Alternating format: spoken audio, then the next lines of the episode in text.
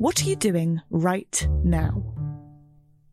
Perhaps you're in the supermarket. Maybe you're on a run or on the commute. But wherever you are in the world, and whatever you're doing, right now you're also listening to my voice. This is the power of podcasts. The ability to communicate with your audience in an intimate and intentional way through audio. I'm Bea Duncan, Senior Partnerships Producer at Intelligence Squared. We've been a world leading forum for talks, debates, and events for over two decades. And we also use our cutting edge curation, creativity, and editorial expertise to elevate your brand to new audiences with podcasting. Intrigued? To find out what we can do for your organisation, book into a free consultation with me today. Find out more by going to www.intelligencesquared.com forward slash partnerships.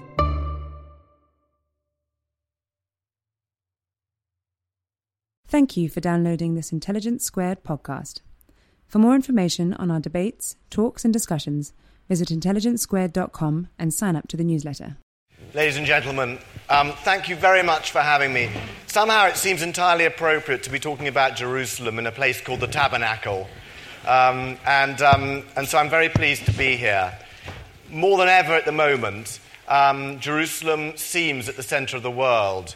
As m- many of you know, in, ancient, in ancient times, in Byzantine times, in Crusader days, um, Jerusalem was regularly described as the center of the world. To all three religions, it's the universal city. All of us have a vision of Jerusalem. All of us feel we know what we want Jerusalem to be. And all of us want to make that Jerusalem um, in the real Jerusalem. Oftentimes, this expectation, this love of Jerusalem, has led to grave disappointment. And from that comes madness, of course. And this is what is known as the Jerusalem syndrome. Um, Jerusalem syndrome is a, is a genuine um, form of madness created by the disappointment or the gap between the heavenly Jerusalem that we dream of, that we've heard about, and the real mess that is, that is the genuine Jerusalem. And in, 19, um, in, in, in 2010, the Institute of Psychiatrists over here produced a paper on the Jerusalem syndrome.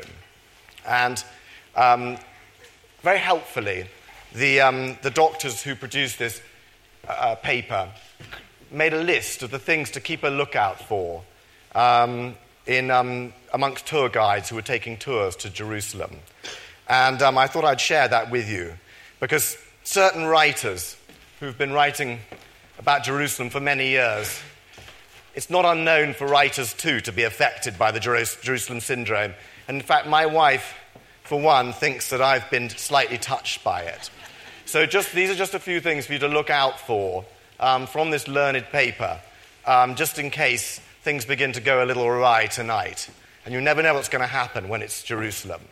Now, the tour guides were, were told to look out for particularly, obviously, ranting. Well, I'm already doing that.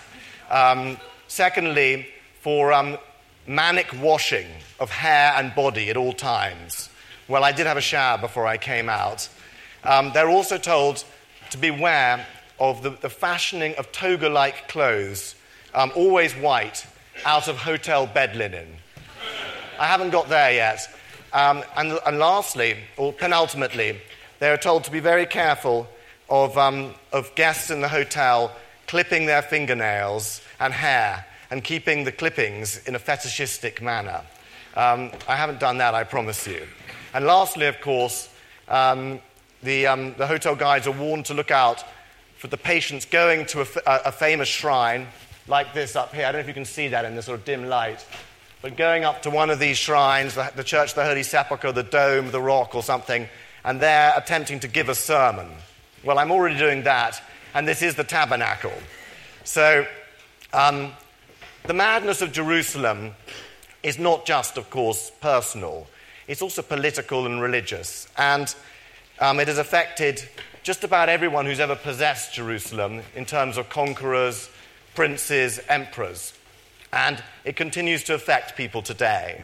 It really is the universal city. It's the capital of two peoples, possibly one day two states.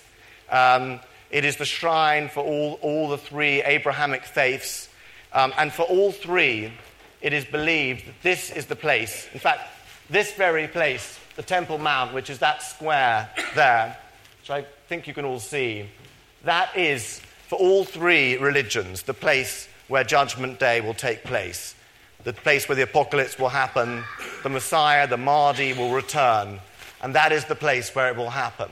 It's paradise, it's the Garden of Eden, it's the Temple Mount, and underneath the Dome of the Rock, the beautiful Islamic building, one of the most beautiful and successful pieces of architecture I think ever built for its amazing simplicity and beauty and the way it dominates the city, as you can see.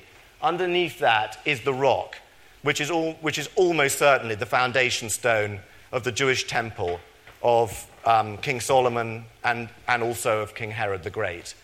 And of course, if you look at that square, that Temple Mount was created by Herod the Great for his temple. And of course, though the temple was destroyed, and I'm going to tell you the story of that in a second, that um, the Western Wall, the holiest place for the Jewish people, is just there, as you can see. And that, was, that, is, that is one of the remnants of Herod the Great's um, Temple Mount, his temple, one of the supporting walls. So, in the, in the 21st century, you might expect that Jerusalem would be less fraught than, than usual. But in fact, as we speak today, it is ever more fraught. Um, quite apart from all the expectations of Judgment Day, um, of the apocalypse, believed by fundamentalist Christians, evangelists in America and elsewhere, of Islamic fundamentalists, of course, of Jewish fundamentalists who now control um, much of the planning and building in Jerusalem. Um, quite apart from all that, Jerusalem has become the symbol of Israeli statehood and defiance, of Palestinian aspirations to statehood. It's become a nationalist symbol and not just a religious one for the Arabs across the whole Arab world. Um, in the terms of um, Iran's campaign for regional hegemony, um, Jerusalem Day, which was started by um, Ayatollah Khomeini in, in about 1980, um, Jerusalem Day is a, their way to rally not only them, them, their own Shia people, but also the Sunnis across the Arab world. And so um, concern and pressure is heaped on these, um, on these walls. The delicate stones of Jerusalem are facing more pressure from more directions than ever before. The struggle between secularism and fundamentalism, between democracy and, and tyranny, between Iran and America, and so on. So I could foresee a day in the future, in 10 years, when there's the Jerusalem I dream of, the Jerusalem where there is tolerance, it's shared, it's open. But I could also imagine a time, five years on, 40 years on, when this, this, this amazing piece of real estate that you see here, the Temple Mount, um, does not exist. It's very small. A shootout there, a fundamentalist outrage could destroy it so easily. So we could be in the last days of Jerusalem. We could be in the first days of a sort of new Jerusalem. And that means that Jerusalem is more than ever important today. And hence, I've always wanted to write about Jerusalem. I should just, before we get on to the history, I should say that I've been going to Jerusalem since I was a little boy. Um, by a sort of family coincidence, a family connection, I'd always felt connected to Jerusalem. And though I was writing about, I wrote for a long time about Russian matters, I always um, wanted to write this book, this very book about Jerusalem particularly since this book didn't exist, and I wanted to read it myself. It's been an absolute education for me. I didn't know, I mean, I was utterly ignorant about Jerusalem by the standards of, of, um, of, of the scholarship of these different sections of Jerusalem's history. I think all of us know something about King David, something about Jesus Christ, something about the Crusaders, and something about the Israel Palestine conflict today. The rest, I didn't know much about. And so it's been a wonderful education for me, and I hope that it's enjoyable for everybody else as well. Um, when I used to go to Jerusalem as a little boy, in the very early 70s and late 60s, when I was, when I was, when I was a child, I, it, was, it was a very strange time in Jerusalem's history. The Israelis had recently conquered it, and yet there was great cooperation between the Palestinian Arabs and the Israelis. I remember going to many um, homes on the West Bank, Palestinian homes, with Israelis, without Israelis. And it was a time when there was a great feeling of cooperation. Um, and I remember thinking that this must be normal, never realizing that this was an absolute exception in Jerusalem's history. Because, for example, in the 20th century, it's, it's, it's not really much known now that under British rule, between 1917, for example, and 1948, Jews, for example, were not allowed to blow the shofar um, or to really pray in freedom at the Wailing Wall at all for fear of, of provocation. Under Jordanian rule, Jews weren't allowed to go to the Wailing Wall at all. And so after 67 was the first time that all faiths could, in theory, I say in theory, because it hasn't turned out the way the theory was meant to turn out, and we, all, we, we know that, and we must recognize that. But in theory, this was the freest time in all of Jerusalem's history. And I mean all of its history, because this book starts 5,000 years before Christ and ends now. And so I've studied it closely. But when I was there, I had this vision of Jerusalem. If I have a passion, it is that, if I have a passionate mission for this book, it is to show both sides that they have impeccable claims to this place and that they need to share it and they need to recognize the other. Now, to, to, um, to refer to very contemporary events. First of all, the history of Jerusalem's always been decided far away from Jerusalem. Tonight, the history of Jerusalem may well be being decided by the Cairenes in the streets of Cairo and streets and squares of Egypt, which is a fascinating thought. And no one knows how that will end. But it could lead to war for Jerusalem, it could lead to peace. There are many different a million different possibilities, and no one knows how that's going to end. And to predict it would be insanity. So that's one thought. The other thought, which is surprisingly hopeful, is that the Palestine papers leaked recently from Al Jazeera, which I'm sure you've all read and are interested in. Um, in some ways, that was a disaster for peace. It's caused both sides to withdraw from peace even more than they had before. But there were hopeful signs in that, in those, in those strange and tainted dealings. One is that the sides were much closer together, actually, than they'd ever been before. Um, the tragedy is that on each side, the other side is never ready when, they're ready, when the other side is to make, ready to make concessions. And that's been a tragedy. At various times, both the Israelis and the Palestinians have made virtually identical proposals to each other. And in both cases, they were refused by the other side at that time. So that's one of the tragedies of it. But one of the hopeful things is the closeness of the, of the negotiating um, positions. And the second thing, which I think is very important and is to do directly to do with Jerusalem, is that in those, in those papers, you may remember that the Palestinian negotiators um, said to the Israelis, You're going to have a greater Yerushalayim. They used the Hebrew word, a greater Yerushalayim than you've ever had before. Um, but now we want to talk about Al Quds, the Arab um, the Arab uh, word for Jerusalem, which means the holy. And this was attacked in The Guardian and um, in many places across the Arab world as a sign of appalling groveling on the part of the Palestinians to the all powerful Israelis. But I don't look at it like that. And I look at it in a different way. I feel that this is the only way peace is going to be made. And this is my mission with my book, Jerusalem, which is to show each side that they must recognize the narrative, the tragedy, the histories of the other side. And, um, and both have amazing stories. And, and in both cases, the Israelis need to say to the Palestinians, now let's talk about your Al Quds. And the Arabs, Palestinians, need to say to the Israelis, let's talk about your Yerushalayim. So there was some hope in those papers in a way that I think is surprising. Now, where do you start with Jerusalem?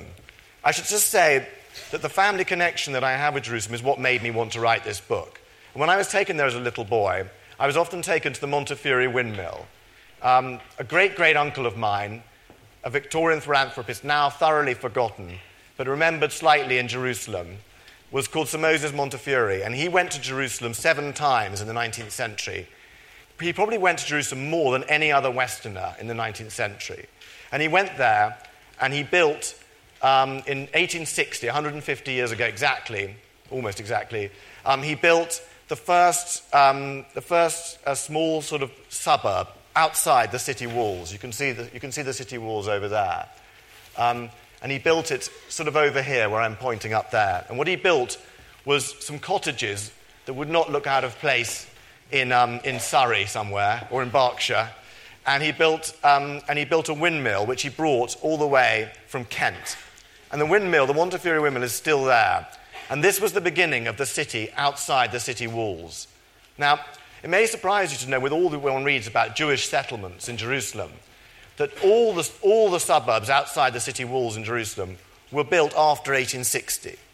And his was the first. And both the Jewish and the Arab suburbs, the Arab suburbs like Sheikh Jarrah and the Jewish suburbs like the Montefiore quarter, which I'm describing, were all, started, they were all built around that time.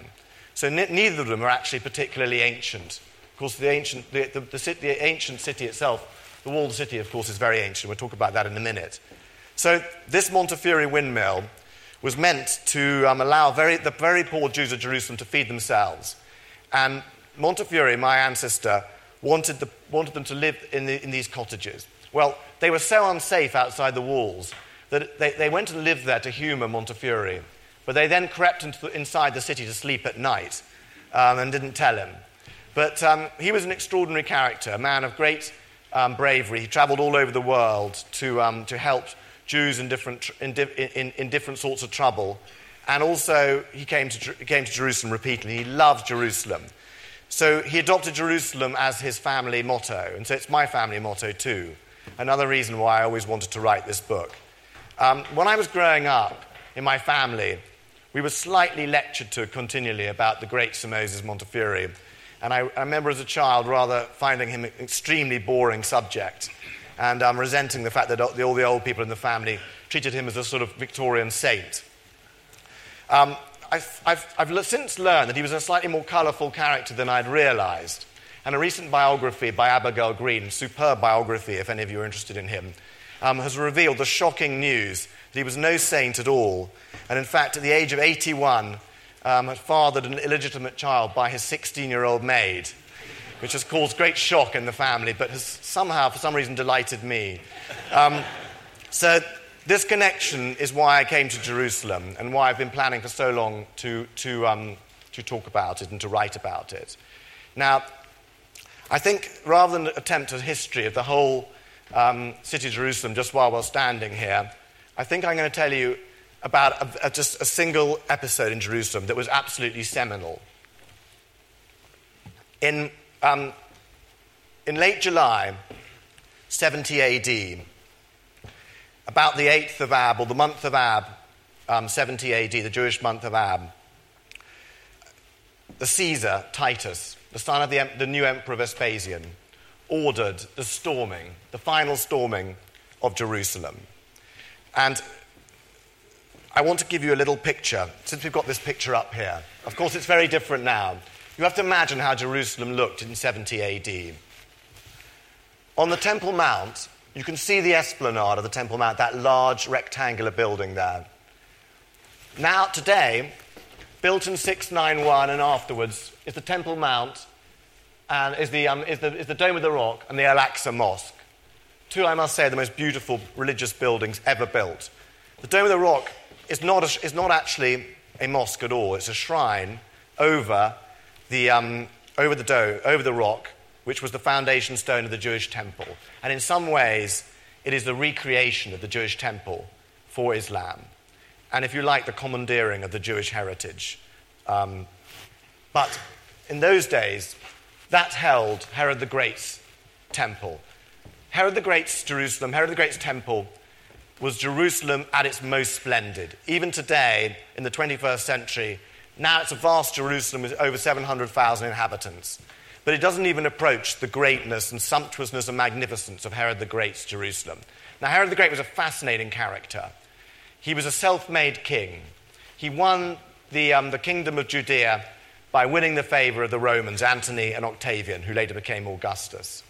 He was, in many ways, the Jewish Stalin or the Jewish Henry VIII. He married 10 times.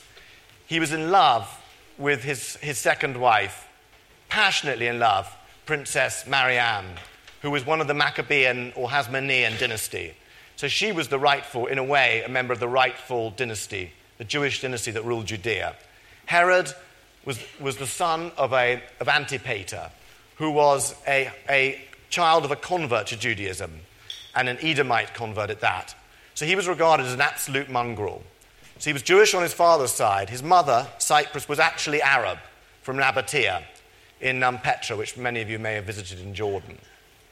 So the Jews of Judea, Jerusalem, regarded Herod as an absolute um, mongrel, and they didn't want to be ruled by him. Not only was he a mongrel, he was a Roman stooge.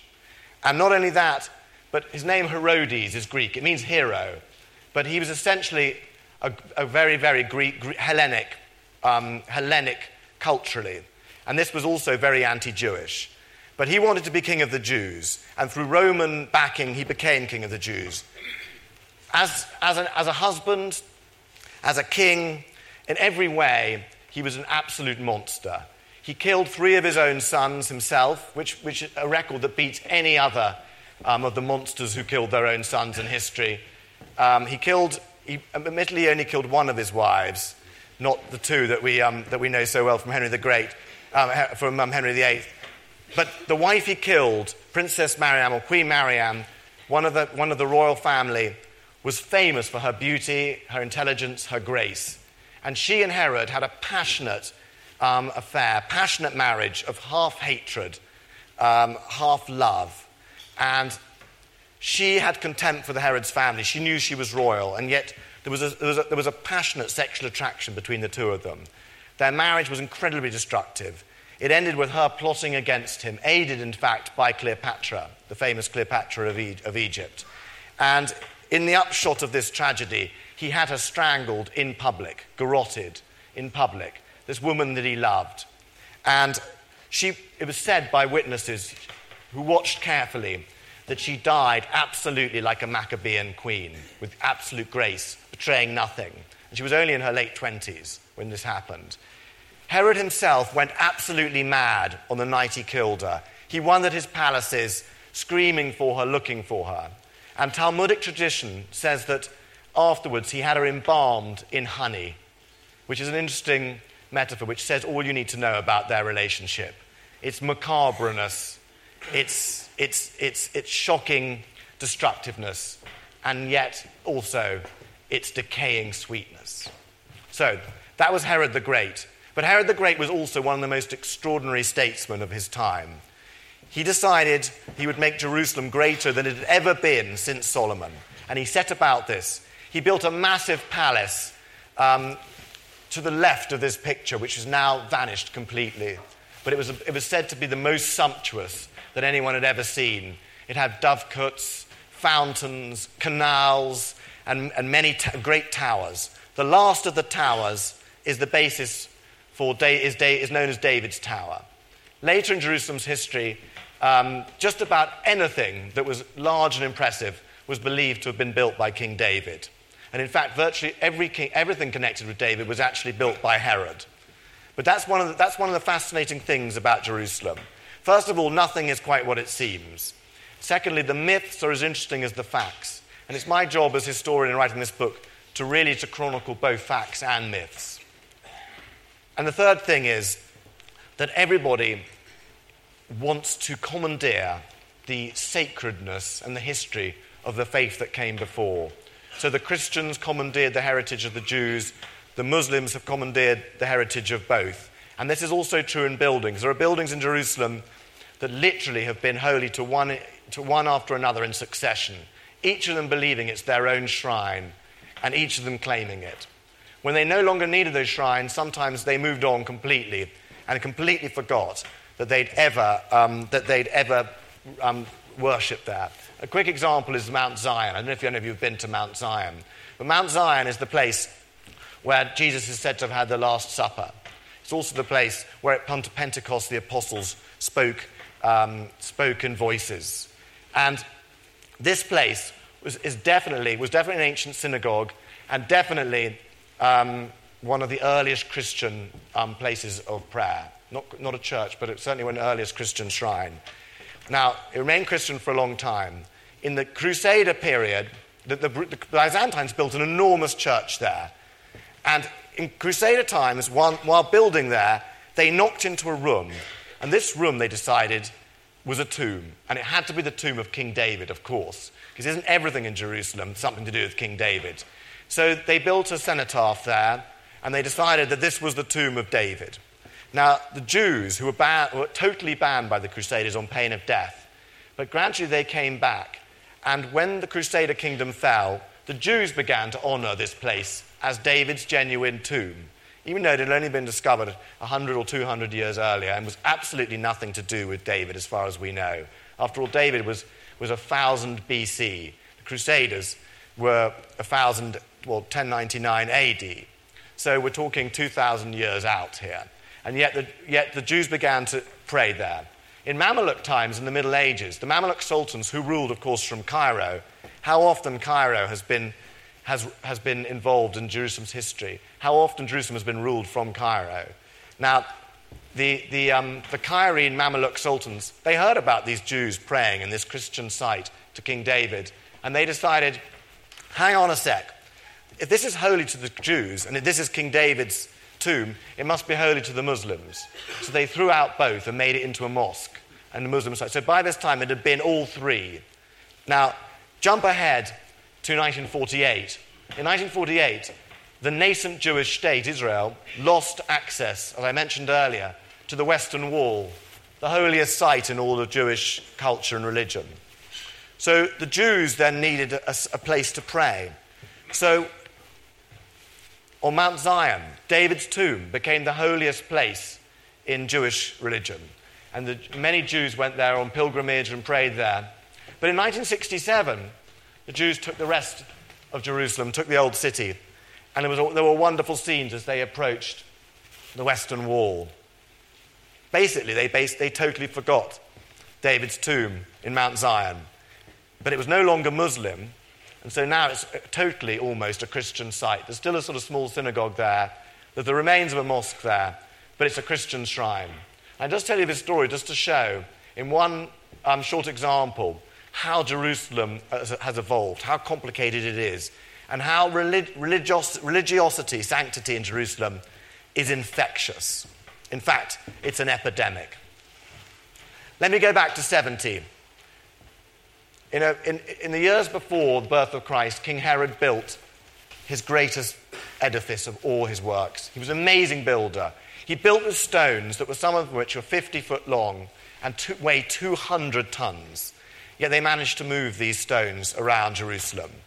And the, his greatest thing he built, I mentioned his palace. Then he built on the far top left hand corner of the Temple Mount, just outside, he built the Antonia Fortress a colossal fortress to watch the Temple Mount.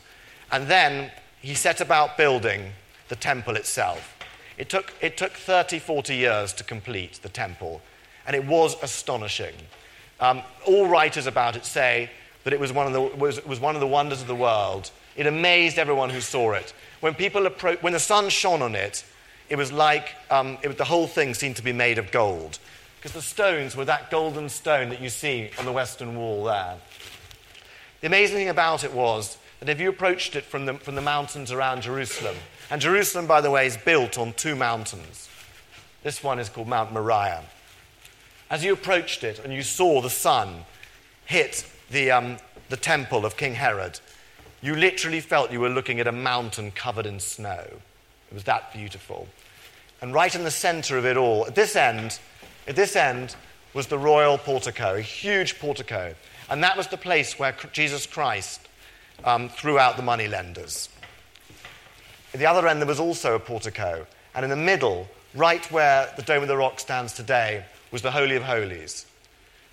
Um, Pompey the Great, the, um, the Roman soldier statesman, went into, was one of the very few people who'd actually walked into the Holy of Holies.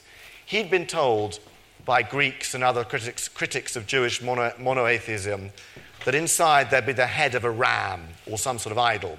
But when he went inside Pompey, he was amazed and deeply impressed to see there was absolutely nothing inside. And so that was, what, that was the Jewish version of, um, of, of, of God.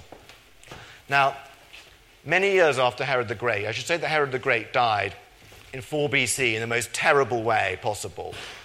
And Christian writers always regard it, his death, as punishment for the massacre of the innocents when it was said that he'd killed all the children in Judea to stop the birth of a single child, Jesus Christ. Now, Herod the Great, as I said, was the Judean Stalin. His crimes are many and varied and appalling in their um, detail. But uh, by, ironically, the crime for which he's most famous is the one crime he didn't commit. There was no massacre of the innocents as far as we know. It's very unlikely that Herod the Great ever heard of Jesus Christ. And um, he died horribly, though. He died um, of, he, he, putrefied while he was alive. Um, his stomach swelled up. He screamed in agony. He, um, his scrotum and his stomach um, both swelled together until they gave birth to worms, which had laid eggs in them.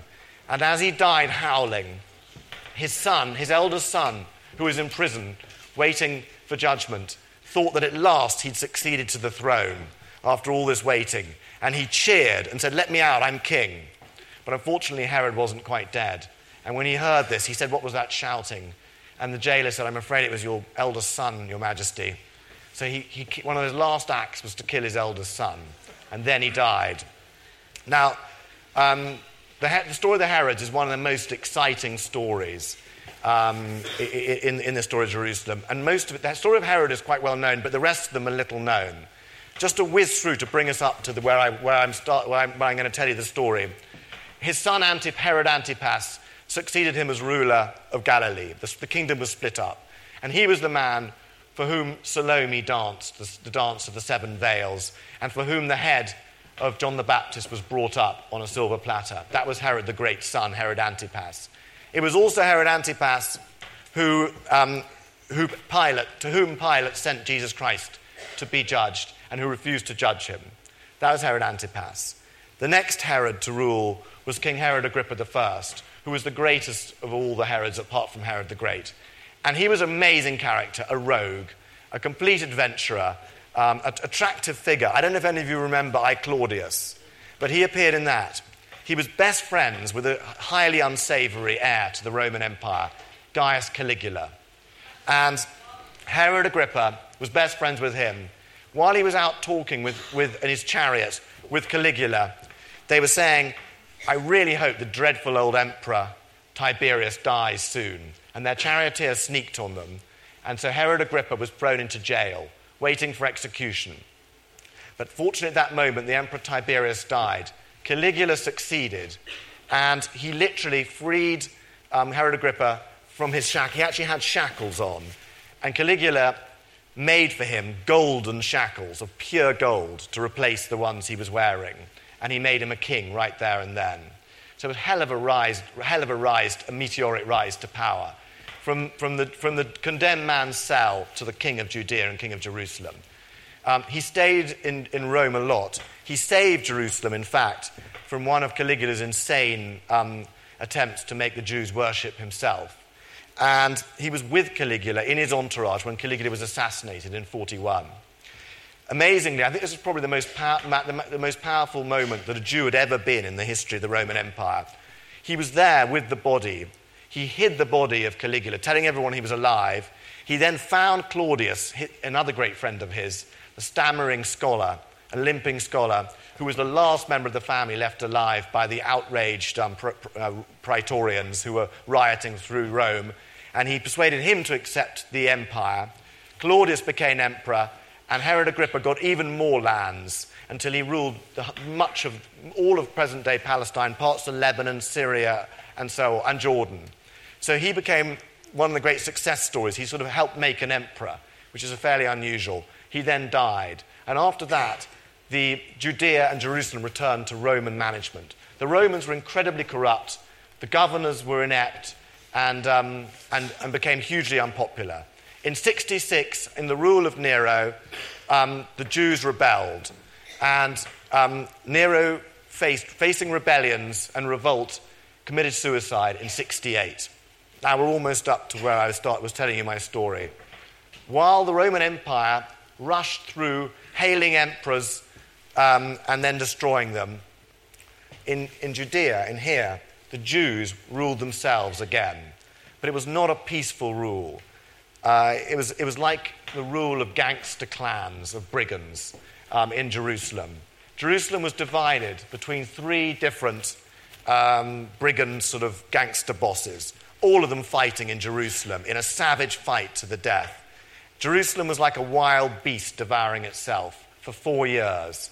And even though this is now looked back on in, by Israeli, sort of orthodox, uh, traditional Israeli historians as a great period when, when Israel was independent again, it was sort of independent, but, but by God, it was not a very happy time to be living in Jerusalem. Now, they thought they'd got away with it, but in 69, uh, and the Romans appointed a new emperor, Vespasian. And Vespasian is now um, known, he was known around the Roman Empire as the muleteer. And that t- tells you a lot about his character. He was, he'd made his money through dealing mules for the Roman Empire. He was not an outstanding general, but he was dependable. And that's why he was sent by, by Nero, when Nero was still alive, to retake Jerusalem.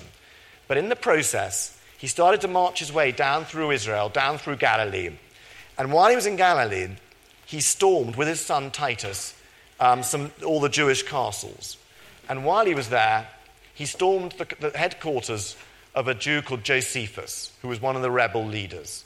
Now, this Josephus was brought before them uh, brought before Vespasian and his son Titus. He was about to be executed. He then did a very clever thing. Um, he said, Wait, wait, I've, had a, I've, had a, I've, had a, I've heard from a fortune teller, I've had a psychic vision. I've got something to announce to both of you, but only in private. Now, in this time of augurs and premonitions and prophecies, these sort of things were taken very seriously. So the two Roman generals sent everybody out and they said, What is it? And he said, You are going to be emperor and ruler of the world at any minute. So Vespasian thought, we'll keep this guy alive just in case. And of course, a few weeks later, by completely, uh, we couldn't have predicted it, he was emperor of the Roman world. So at that point, they called out this Josephus, who became one member of their entourage, and he took the name Josephus. That wasn't his original name. His real original name was, was Joseph ben Mattathias.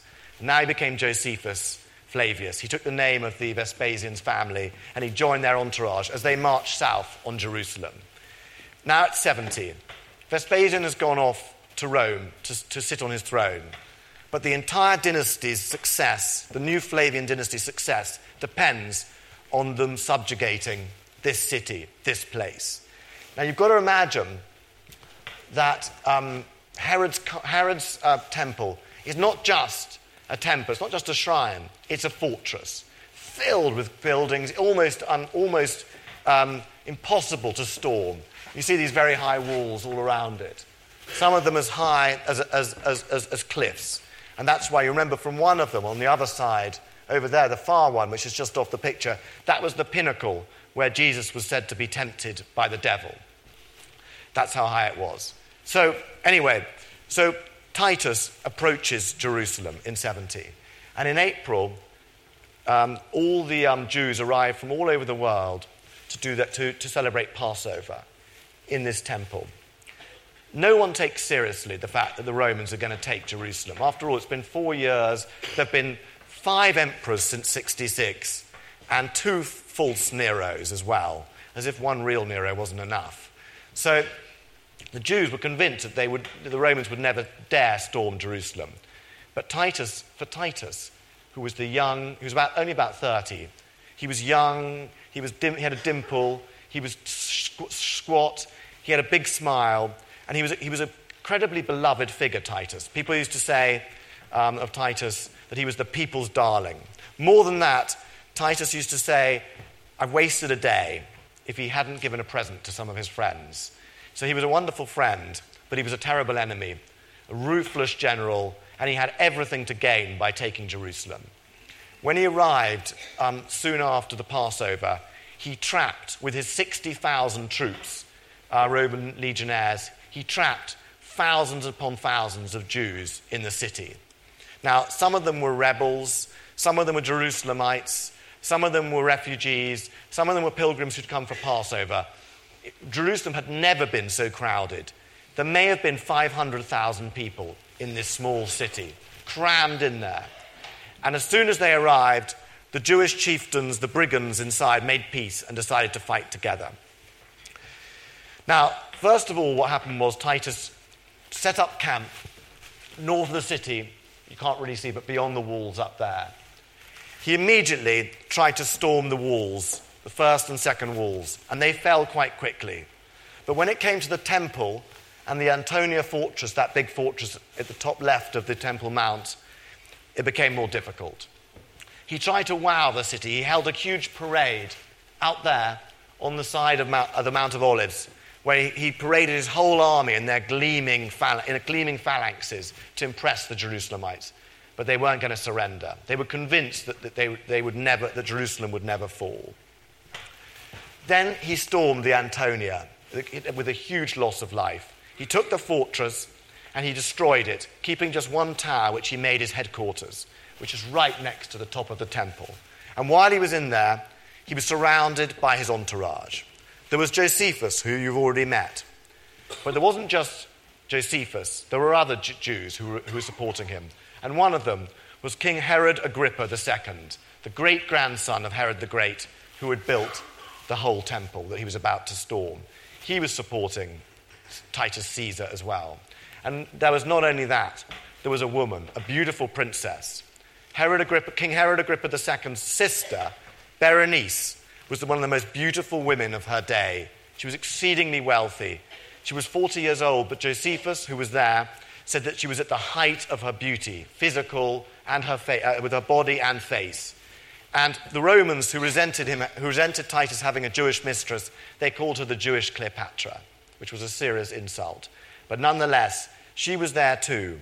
And as Titus planned to destroy and to take the Jewish temple, the great granddaughter of the man who built it was in his bed as his mistress, which is quite a thought. So that was the entourage. On the, uh, by the way, I should just give you a picture of what it looked like around Jerusalem at this time. The siege went on for four months. The, the pain, the agony, the torture, the torment really resembled something like the Warsaw Ghetto, Battle of Stalingrad. Some, obviously, it was before the age of explosive. But if you can imagine one of the tragedies of the 20th century, that's what it was like. The people inside were starving, they were desperate. People literally walked the streets and, until they literally fell where they, they, they, just died where they, where they fell and were left there. Um, outside the city, anyone who tried to escape, Titus actually crucified them. He crucified 500 people a day. The reason why there were no forests around Jerusalem is because of this. The Romans used every tree as crucifixes to crucify Jews. And because many of the legionnaires were Syrians and Greeks from Judea who hated the Jews with all the passionate, intimate hatred of neighbors. Um, they enjoyed crucifying them and torturing them enormously. And they crucified them in grotesque shapes on these crucifixes around the hills. So it was like a forest of death, of these kind of groaning, agonized people dying um, out in the, um, in the sun and then becoming fly blown and embalmed by the boiling hot Judean sun. Grotesque scenes. But worse was to come because as they escaped from Jerusalem, the Jer- people in Jerusalem would, try, would eat their money. They would eat gold in order to smuggle it out so they, didn't, they weren't robbed. And as, when, the, um, when the Syrian and Greek legionaries discovered this, they regularly stopped everybody and just disemboweled them alive, and then ser- searched and sieved through their intestines to find the gold. Even Titus, a squeamish an extremely unsqueamish Roman soldier was appalled by this, but he couldn't stop them doing it because the profits were so great. So, grotesque scenes outside Jerusalem. Inside Jerusalem, things were worse. Everyone was starving.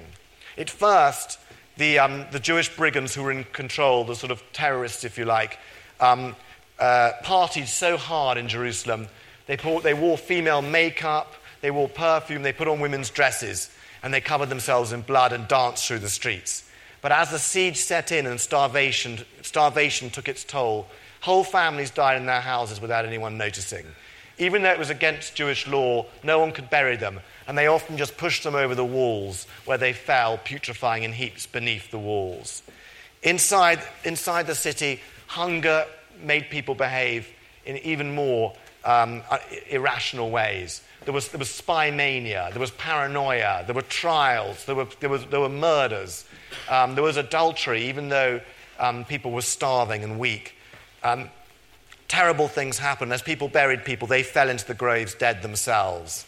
And finally, the brigands, who, the armed men who had control of the city, began to search house to house for food. And they began to disembowel people, not only to find if they had money, which was almost worthless to them, but just to find seeds in their stomachs that they could eat. Even though they'd been inside a dead person, a living person's stomach, they would eat them. They ate the bridles of horses. They ate horses. They ate rats. They ate cats. They ate everything. Outside the city, um, outside the city, packs of wolves and dogs and jackals ate, feasted on the bodies. It was a scene from, it was truly a scene from hell. And finally, on the, uh, uh one, one famous case, they smelt cooking. They smelt cooking in Jerusalem, and the crowds gathered outside a house as they tried to find where it came from. And when they broke in, they found a woman had cooked her own children and was eating them. And even the brigands, who were desperately hungry, wouldn't eat this and were appalled. So these were the terrible scenes that happened on these very hills that you can see. And finally, on the 8th of Ab, just before the anniversary of the date, the famous date in Jewish history when um, Nebuchadnezzar had stormed and destroyed Jerusalem in 586 BC, 500 years before, and it had been rebuilt that time, of course. But on the almost on exactly the anniversary of this date, Titus said, Enough, we're going to storm the city and whatever happens, happens. If we lose the temple, we lose, we destroy the temple.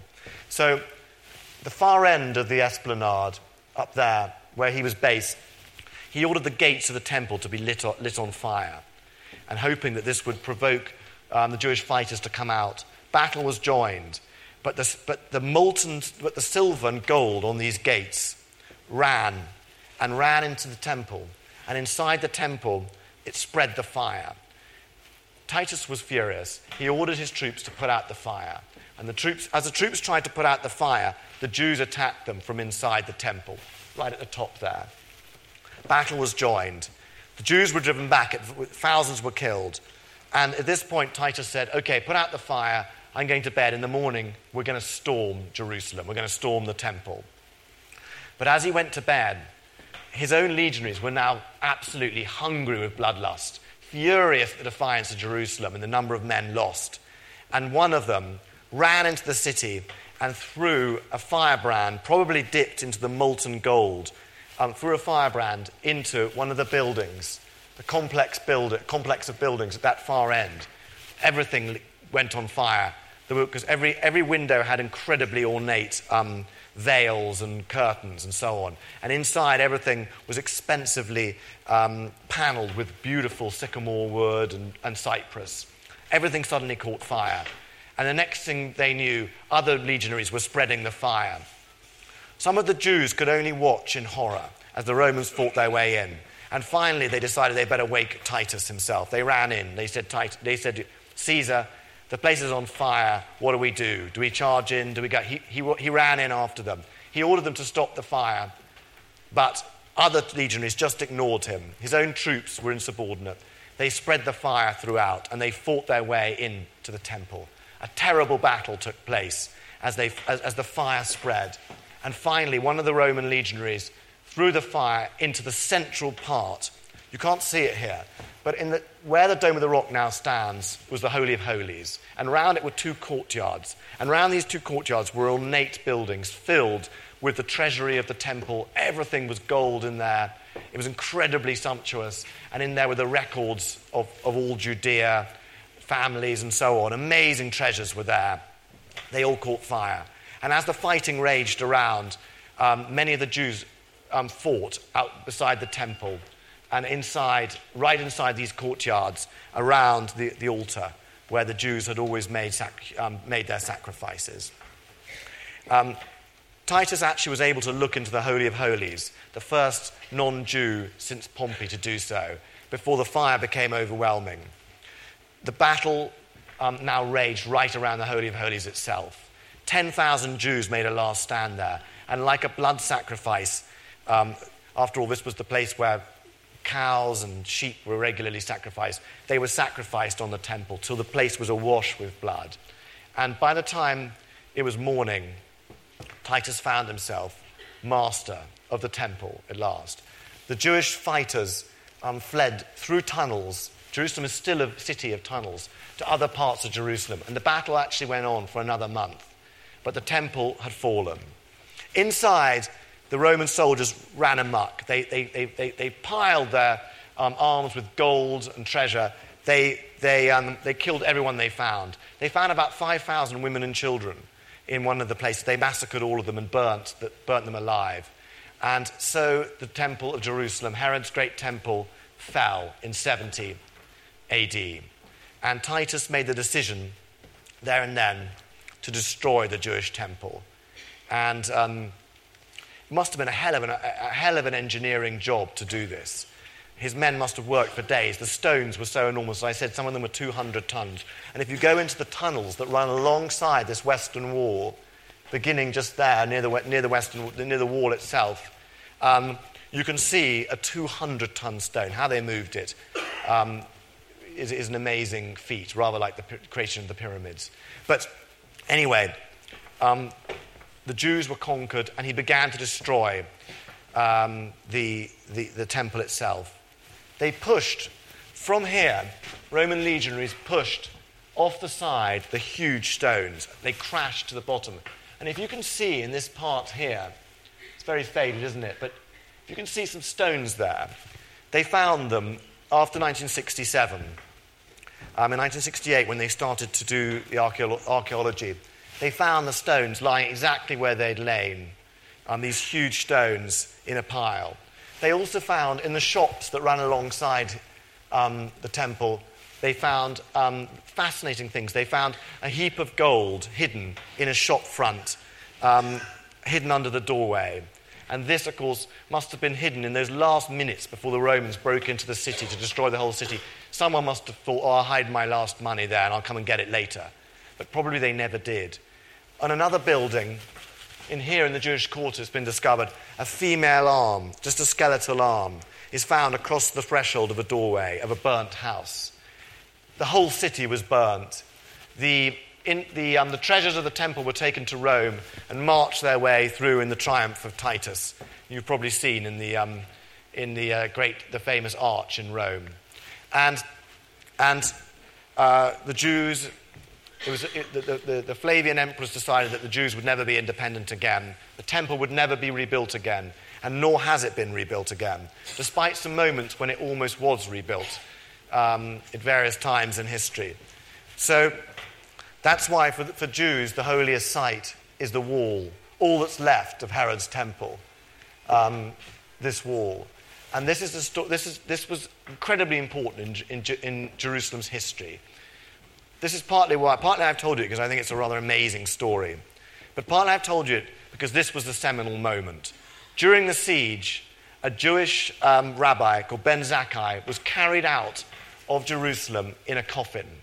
And that coffin when it was opened when he'd left the city, it symbolized the rebirth of Judaism, no longer based on the temple, no longer based on sacrifice of animals at the altar beside the Holy of Holies, but based on the Torah, on the law, and on loving kindness as ideas.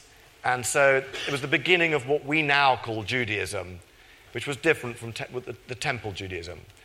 At the same time, just as the wall, just as the Romans closed in on Jerusalem a small sect of Jewish, the Jewish Christians who was, still, who was still run and governed by the family of Jesus Christ.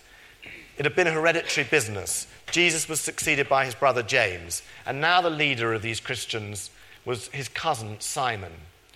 They had left Jerusalem, and they, had never, they never returned um, until, until the temple had fallen.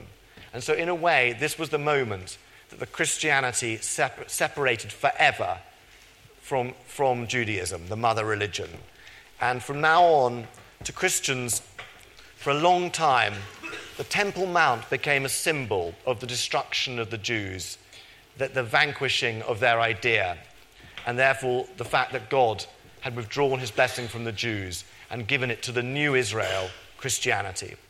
At the same time, almost six, around 600 years later, for Islam, the fall of the Jewish temple meant the same thing. It meant that there was a new revelation. There had been a succession. God had withdrawn his blessing from the Jewish people, and now he could give it, Muhammad believed, to the new, to the new revelation of Islam. And hence, when the, when the um, Muslims took Jerusalem and when um, they started to build, they built on the temple site a sort of replacement of the temple, a successor to the temple. So this story is a vital moment. I begin the book with this, with this, um, this event, the fall of Jerusalem and the destruction. And I think I shall now, I've, I've actually talked rather too long, forgive me. But um, that was, this is just a little episode that tells you how Jerusalem became Jerusalem. Now, I've gone on very late, um, and um, if, if, I've gone on too long, put it down to Jerusalem syndrome. Um, now, I promise you, I haven't started clipping my nails yet and keeping them. But if, we, if anyone has a few questions, I, would be thrilled to answer them, though we, have, we don't have very much time. I, I think I. I read somewhere that the Crimean War was started by a quarrel in Jerusalem. Um, yeah, question Crimean War. Crimean War did really start in Jerusalem and in Bethlehem.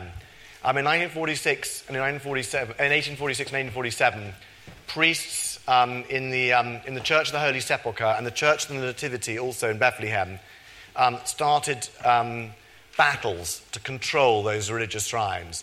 And this has been a feature, one of the most fascinating features of Jerusalem throughout history, has been the battle between the Christian sects themselves, particularly between the Orthodox versus the Armenians, to control the great shrine, the great Christian shrines.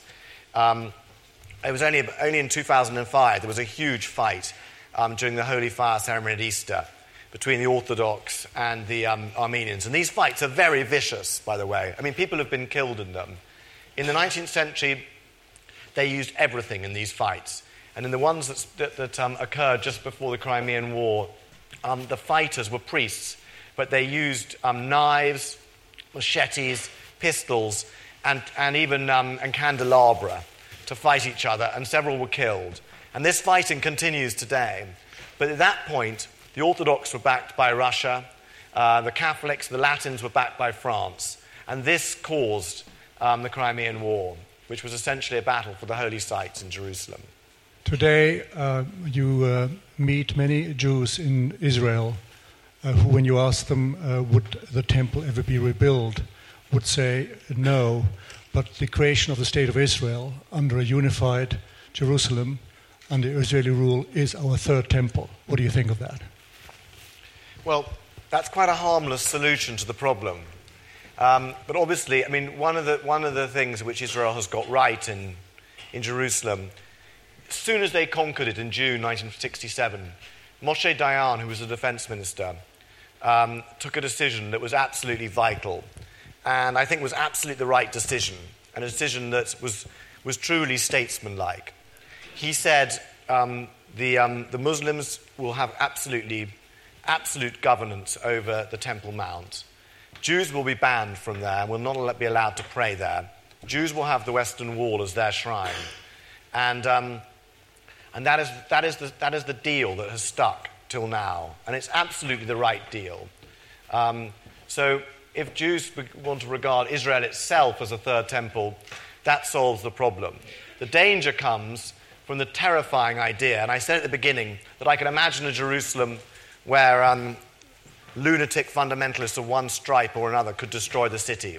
Well, one, one way that could happen is for, um, is for Jewish fundamentalists to try to blow up the, um, the shrines, which would be one of the greatest tragedies in, in all of history for many, many different reasons. Um, reasons that are human, that are religious, that are artistic, that are political. It would be an absolute disaster. And in fact, one of the fascinating things about if you go to the Temple Mount now, um, the, the, um, the, very rude Israeli um, policemen who stop you going onto the Temple Mount are usually not, not Jews at all.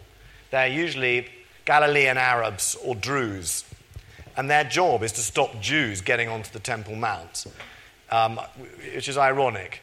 But that's their main mission, because it, the state of Israel knows it would be utterly disastrous if any of the tiny number of, um, of extremists who want to create a new, actually do want to create a new temple on the Temple Mount, if they got their way, that would be a disaster. Yes. Um, the answer to both your questions, I don't know if you could hear that. Was Herod the Great a Jew? Yes, he was a Jew. Um, And some Jews recognized him as, as a Jew, but many did not, and many hated him. And Jesus Christ himself and his, and his followers, and John the Baptist and Jesus Christ, they hated the Herodian family. And um, Jesus famously described, um, when he was talking about Herod Antipas, he said, Herod Antipas, that fox, um, which was, by which he meant he was a jackal. But your second question on Josephus was yes, the Josephus I described um, as, as in the entourage and who recognized Vespasian as a future emperor, this was Josephus, the historian, who wrote what is one of the greatest works of war journalism, um, living history, and memoir that has ever been written. And you should all read it. And reading all of it, for me, was one of my um, greatest, um, greatest joys. And I think his passage, where he describes the burning temple and the noise that came from the screaming Jews, the marauding Romans, and then the cracking of the great stones as the heat, as the inferno rose, that could be heard all the way to the mountains of Moab in Jordan. This is one of the great passages of history writing that's ever been written, and I recommend that you all read it. Ladies and gentlemen, I think I should call it a night, um, if, if, if, if that's okay. Thank you very much for having me tonight. Thank you for listening. You can download more Intelligence Squared podcasts free on iTunes and SoundCloud. If you'd like to find out more about our events, sign up to our newsletter at intelligencesquared.com and follow us on Facebook and Twitter. What are you doing right now? Perhaps you're in the supermarket. Maybe you're on a run or on the commute. But wherever you are in the world, and whatever you're doing, right now you're also listening to my voice. This is the power of podcasts. The ability to communicate with your audience in an intimate and intentional way through audio. I'm Bea Duncan, Senior Partnerships Producer at Intelligence Squared. We've been a world leading forum for talks, debates, and events for over two decades.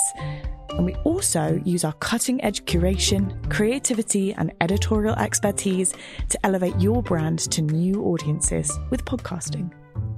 Intrigued? To find out what we can do for your organisation, book into a free consultation with me today. Find out more by going to www.intelligencesquared.com forward slash partnerships.